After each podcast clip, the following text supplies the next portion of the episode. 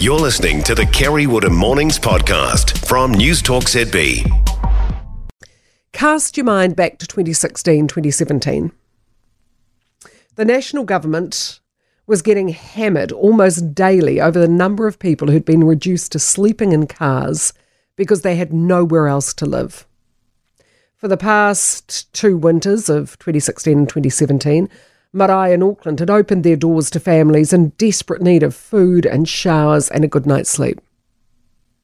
Housing Minister Nick Smith said at the time that record population growth in Auckland was to blame for more pressure being put on the bottom end of the housing market. He said a concerted effort would be made to increase the housing supply and said the government was not failing. Well, Labour were having none of that. They pointed to the State House sell off Andrew Little, then Jacinda Ardern, thundered away in the media, pointing to overseas outlets highlighting the shocking problem of homeless Kiwis in a country that prided itself on its generous social welfare legacy. This is Andrew Little back in 2016 on Radio New Zealand. Well, you expect there to be a bit of a lag from the time that somebody finds they don't have a roof over their head and they're, they're homeless, they're genuinely homeless, um, to the time they get placed. There, there's always going to be a bit of a lag. You expect that to be, if not days, certainly uh, maybe, you know, two or three weeks, but not the seven months and eight months that we're seeing now for people. And, and knowing that this problem has been there, even as of last year, it was taking more than three months to house people who were in the chronic homeless situation. Now we've doubled that time and it's just getting worse because whatever the government's doing simply isn't working. Yeah, what do you know? What do you know? Six or seven months was considered shocking. Now we've got people in emergency accommodation for up to two years. Substandard emergency accommodation where violence is a part of life, intimidation is a part of life, gang activity is a part of life. It is no place for children or families. Homelessness became a key platform when Labour was on the campaign trail in 2017. Now we have one of the highest levels of homelessness in the OECD. Back in 2018, Jacinda Ardern's government pledged $100 million to shelter the homeless. She said the fact that hundreds of thousands of children are living in homes without enough to survive showed the capitalist market had been a blatant failure. She said her government would ensure that people had an enjoyable life where their work is actually enough to survive and to support their families. How's that working out? Not so great. Five years later, poverty, inequality, and homelessness are all worse. The waiting list for public housing has increased from 5,000 to more than 26,000. From 5,000 to 26,000. The time spent in emergency accommodation and continues to increase with the average stay up to 26 weeks. Quite a bit quite a bit more than Andrew Little was saying was unacceptable. Up from 21 weeks a year ago, 3 weeks back in 2018. As of March, 132 households that had been in emergency accommodation for more than 2 years, up from 63 a year ago, 18 the year before that. It is a disgrace. And the reason for the shocking increase can be sheeted home to this well meaning, impotent government. Just about everything they have done to improve the lot of people they say they care the most for has blown up in their faces. I have absolutely no doubt they care. They just haven't got a clue how to fix it.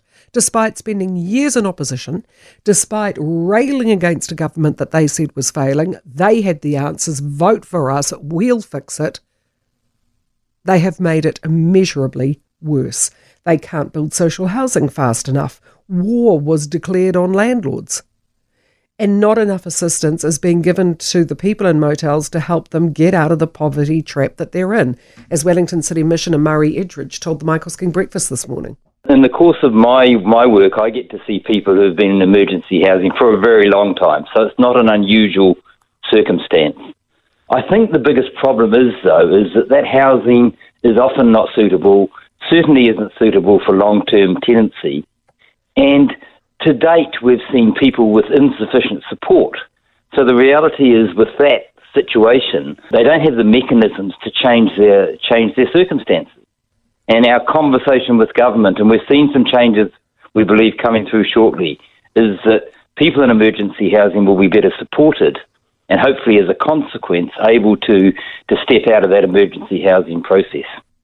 Exactly. The ideal would be for people to be able to earn enough money, to be able to find a place to rent, to be able to sell themselves to a potential landlord and say, look, I know I've been in emergency housing, but look, here is my job. I, you know, I don't have debt. I've got two kids that need to go to school. Please take me on. But the landlords have left. Apart from those who were, you know, dedicated landlords and that was their sole job, the mum and dad landlords have said this is too too tough for us. It is simply not worth our while to provide houses. So some have gone to first home buyers, which is great, but a lot of these people in emergency accommodation are a million miles away from being first home buyers.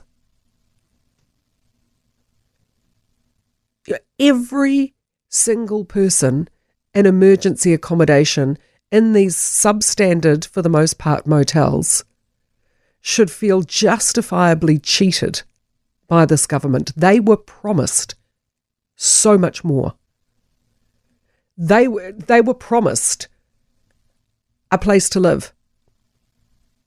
They were promised that they would be able to earn enough to look after their kids. And they've failed. They, they have been failed by a government that has failed on just about every metric on which they campaign for election. For more from Kerre Woodham Mornings, listen live to News Talk ZB from 9am weekdays or follow the podcast on iHeartRadio. If you enjoyed this podcast, you will love our New Zealand Herald podcast, The Little Things, hosted by me, Francesca Rudkin, and my good friend Louise Airy. We focus on all the little things that you can do to make a positive impact on your life and to cut through the confusion from the health and wellness industry. Join us every Saturday to hear from the experts for all the tips and advice you need. Just search The Little Things on iHeartRadio or wherever you get your podcasts.